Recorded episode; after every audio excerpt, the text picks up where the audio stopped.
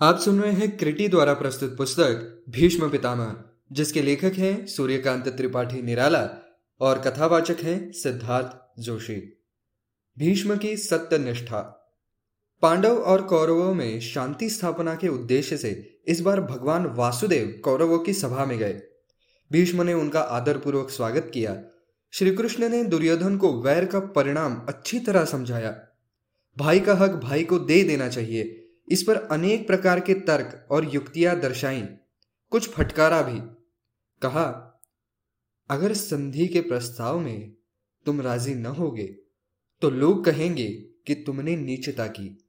ऐसा कार्य नीच जनोचित हुआ करता है। तुम्हें अपयश होगा। अगर तुम अपने हठ पर अड़े रहोगे तो क्षत्रिय वंश का लोप हो जाएगा। विधवाओं के हाहाकार से देश की श्री जाती रहेगी। घोर अनाचारों को प्रोत्साहन मिलेगा।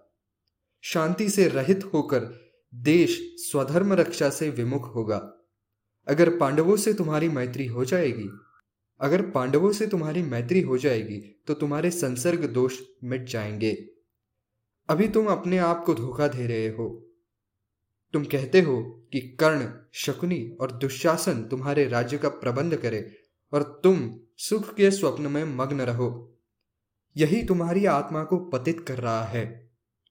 दूसरे जिनका तुम्हें भरोसा है, वे पांडव के सामने ठहर न सकेंगे।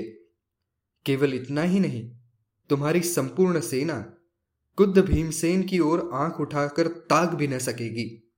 तुम्हारी संपूर्ण सेना और द्रोण, कर्ण, कृपाचार्य, अश्वत्थामा, भूरिश्रवा, सोमदत्त और जयद्रथ आदि अर्जुन के सामने फूंक से उड़ जाने वाले तिनके हैं। सूरासुर भी अर्जुन के विरुद्ध अस्त्र धारण नहीं कर सकते हैं। श्री कृष्ण की बातें समाप्त हो जाने पर भीष्म ने दुर्योधन को समझाया कि पांडवों को आधा राज्य दे देना चाहिए। द्रोण और कृपाचार्य ने भी भीष्म की बातों को दोहराया, पर दुर्योधन टस से मस न हुआ। श्री कृष्ण की अप्रिय बातों से कौरव नरेश महाराज दुर्योधन की देह में आग लग गई। शब्दों से उसकी ज्वाला निकलने लगी। कहा, केशव हम लोग आपकी इज़्ज़त करते हैं। आपकी कभी भी शिकायत नहीं करते। लेकिन आप तो ऐसी बातें कर रहे हैं जैसे पांडवों में से ही एक हो। क्या यही आपकी समदर्शिता है?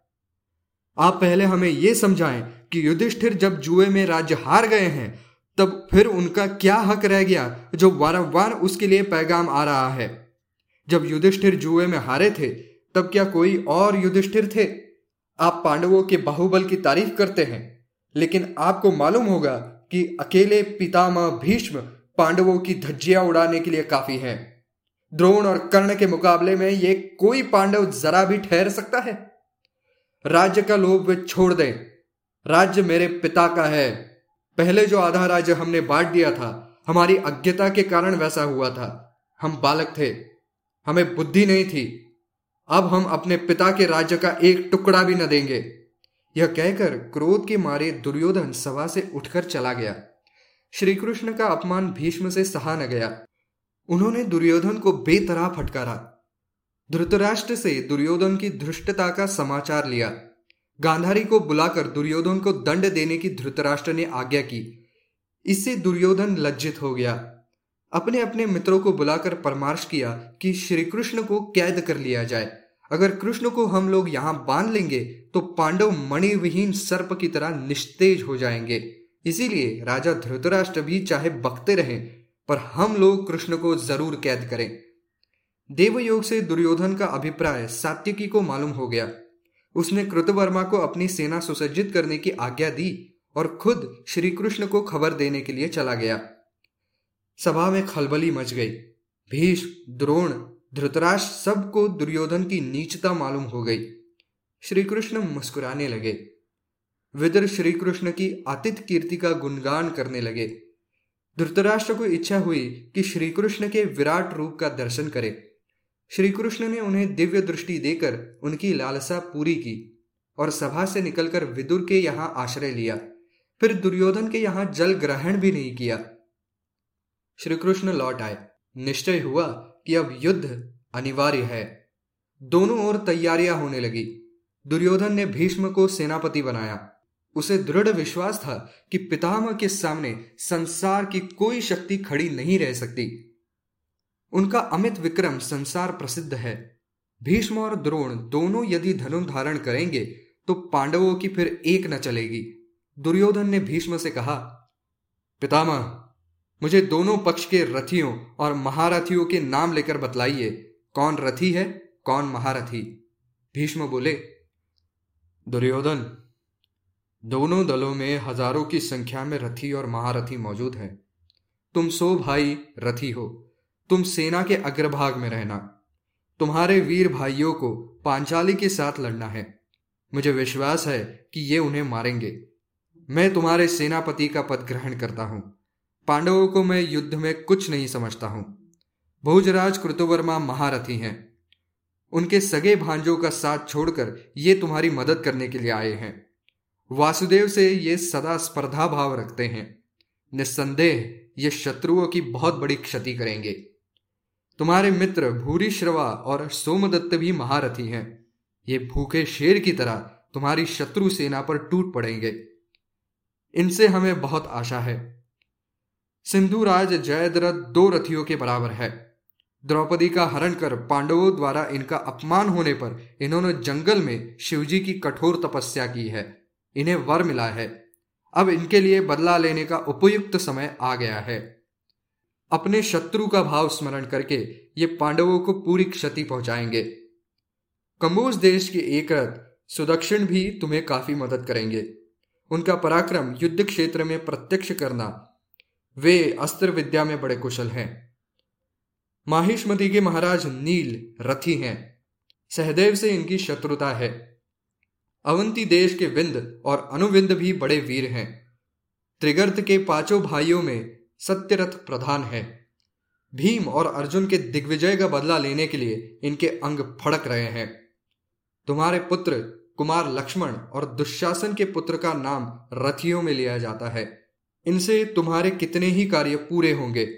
तुम्हारे मामा शकुनी, रथी हैं। ये भी युद्ध क्षेत्र में आग भड़कावेंगे। सबसे तारीफ़ की बात यह है कि इतनी सेना बड़ी तेज चलने वाली है। मोज पर डटकर वह पीछे नहीं हटती। लड़ाई में इनके विजय की आशा आकाश कुसुम तुल्य है। अश्वत्थामा तुम्हारे दल में अद्वितीय धनुर्धर है। इनके वाणों की गति कभी नहीं रुक सकती। ये अर्जुन के समान योद्धा है। ये चाहे तो तीनों लोगों को दग्ध कर सकते हैं। इतने बड़े वीर होने पर भी इनमें एक बहुत बड़ा दोष है। इन्हें अपने प्राणों की बड़ी ममता है। इसलिए कभी उत्साहपूर्वक ये लड़ते नहीं है। इसलिए मैं इन्हें रथी या महारथी की श्रेणी में नहीं रखना चाहता। अगर ये दोष इनमें न रहता तो दोनों दलों में इनका मुकाबला करने वाला कोई नहीं था। इनकी शक्ति की था नहीं है। ये अकेले सूरासुर को भी परास्त कर सकते हैं। महावीर द्रोण अतिरथ है। ये सब के आचार्य हैं। वृद्ध होने पर भी इनके समान वीर दूसरा नहीं है। इनसे तुम्हारे शत्रुओं का नाश होगा, परंतु धनंजय इनके प्रिय शिष्य हैं। इसलिए वीर शिष्य के गुणों का स्मरण करके ये कभी उसका नाश न कर सकेंगे। ये चाहें तो अकेले संसार का नाश कर सकते हैं। पौरव रथी हैं। ये पांचालों से बदला लेंगे। सत्यश्रवा एक रथ हैं। कर्णपुत्र वृषसेन महारथ हैं। ये तुम्हें बड़ी मदद करेंगे। महावीर वाहलिक महारथ हैं। ये कभी पीठ नहीं दिखाते। युद्ध क्षेत्र में ये साक्षात कृतांत की मूर्ति धारण कर लेते हैं। राक्षस फलम्बूस महारथ हैं। पांडवों के साथ लड़ाई करने के लिए दिन रात तुम्हें उभारते रहने वाले कर्ण जितनी बड़ी बड़ी बातें मारते हैं, उस तरह वे कार्य नहीं कर सकते हैं। ये दूसरों का भला नहीं देख सकते। इनकी प्रकृति नीच है। मेरे विचार से ये अर्धरथ हैं। जितनी लड़ाइयाँ हुई, ये सब में भागे। अर्जुन के साथ सामना होगा तो ये हरगिज जीवित न लौटेंगे। भीष्म की बातों में कोई पक्षपात न था। उन्हें पक्षपात की परवाह न थी। वे धुरंधर ज्ञानी और तीनों लोक में अजय थे। कर्ण के संबंध में उन्होंने ईर्ष्यावश होकर कर्ण की निंदा न की थी। आचार्य द्रोण ने भी पितामह के विचार पर अपनी सम्मति दी। वे भी कर्ण को अर्धरथ से ज़्यादा मानने को तैयार न थे, परंतु कर्ण से सहा न गया। वे उसी समय भीष्म का विरोध करने लगे। दुर्योधन को समझाया कि पितामह पक्षपात कर रहे हैं। इनसे तुम्हें किसी प्रकार की आशा न रखनी चाहिए। जो मनुष्य अधिक वृद्ध हो जाता है, उसकी अकल मारी जाती है। मैं अकेले पांडवों का संहार करूँगा। परंतु भीष्म के जीते जी मैं धनुर्ग्रहण न करूँगा। भीष्म ने कहा, कर्ण, तुम निरे बच्चे की तरह बातें कर रहे हो। मैं जानता हूँ, लड़ाई से पहले सेना का संपूर्ण भार मेरे सिर पर रखा जाएगा। तुम मुझे नहीं पहचानते। मैं कभी पक्षपात नहीं करता। मेरे सेनापतित्व में जो लड़ाई होगी, उसे याद रखना। मैं किसी का पक्ष हरगिज नहीं लूँगा। लड़ने और धनुर्धारण करने का मौका मैं तुम्हें भी दूँगा। उस समय समर कौशल का अंदाज लगा लेना। मैं युद्ध में अपना पूरा बल न लगाऊँगा, क्योंकि तुम्हारी युद्ध लालसा अधूरी रह जाएगी। लोगों को तुम्हारी वीरता देखने का मौका न मिलेगा। कर्ण, तुम नहीं जानते कि महावीर परशुराम के संसार को भस्म कर देने वाले अस्त्र भी मुझे डरा नहीं सके। इक्कीस बार पृथ्वी को क्षत्रिय रहित करने वाले उस महावीर को भी अस्त्र रखना पड़ा था। वे अपने बल और प्रताप का मुझ पर प्रभाव नहीं डाल सके। मैं अब अपनी बढ़ाई न करूँगा। तुम जिन पांडवों से इतना विरोध भाव रखते हो, कल जरा उनका सामना करो। देखे भला, तुम नहीं भागते? कर्ण को दुर्योधन ने शांत किया। भीष्म अब पांडवों की रथियों और महारथियों की संख्या बतलाने लगे। कहा, युधिष्ठिर, रथी है। भीम अकेले आठ रथियों के बराबर है। उन्हें दस हज़ार हाथियों का बल प्राप्त है। नकुल और सहदेव रथी हैं। दोनों पक्षों में अर्जुन के समान वीर और रथी कोई नहीं है। अब की तो बात ही क्या?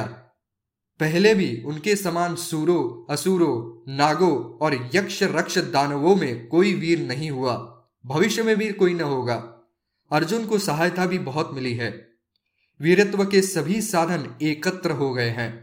गांडीव, अश्व कवच, अक्षय तूणीर, देवताओं के दिव्यास्त्र, भगवान भूतनाथ का पशुपात वासुदेव और ध्वजा पर साक्षात महावीर पवन नंदन द्रौपदी के पाँचों पुत्र महारथ हैं। महावीर अभिमन्यु, अर्जुन और वासुदेव की तरह बलवान हैं। इनकी वीरता की शतमुखों से भी प्रशंसा नहीं हो सकती।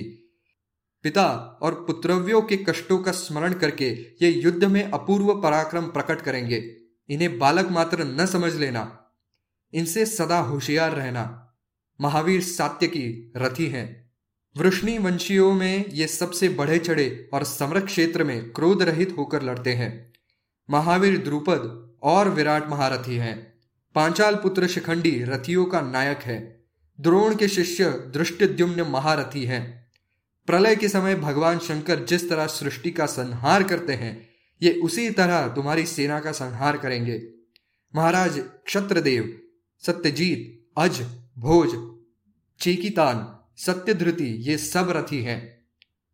क्षुधित शार्दुल की तरह ये सभी सेना पर आक्रमण करेंगे, लेकिन चिंता मत करो, मैं सोमक और पांचालों को अवश्य मारूँगा।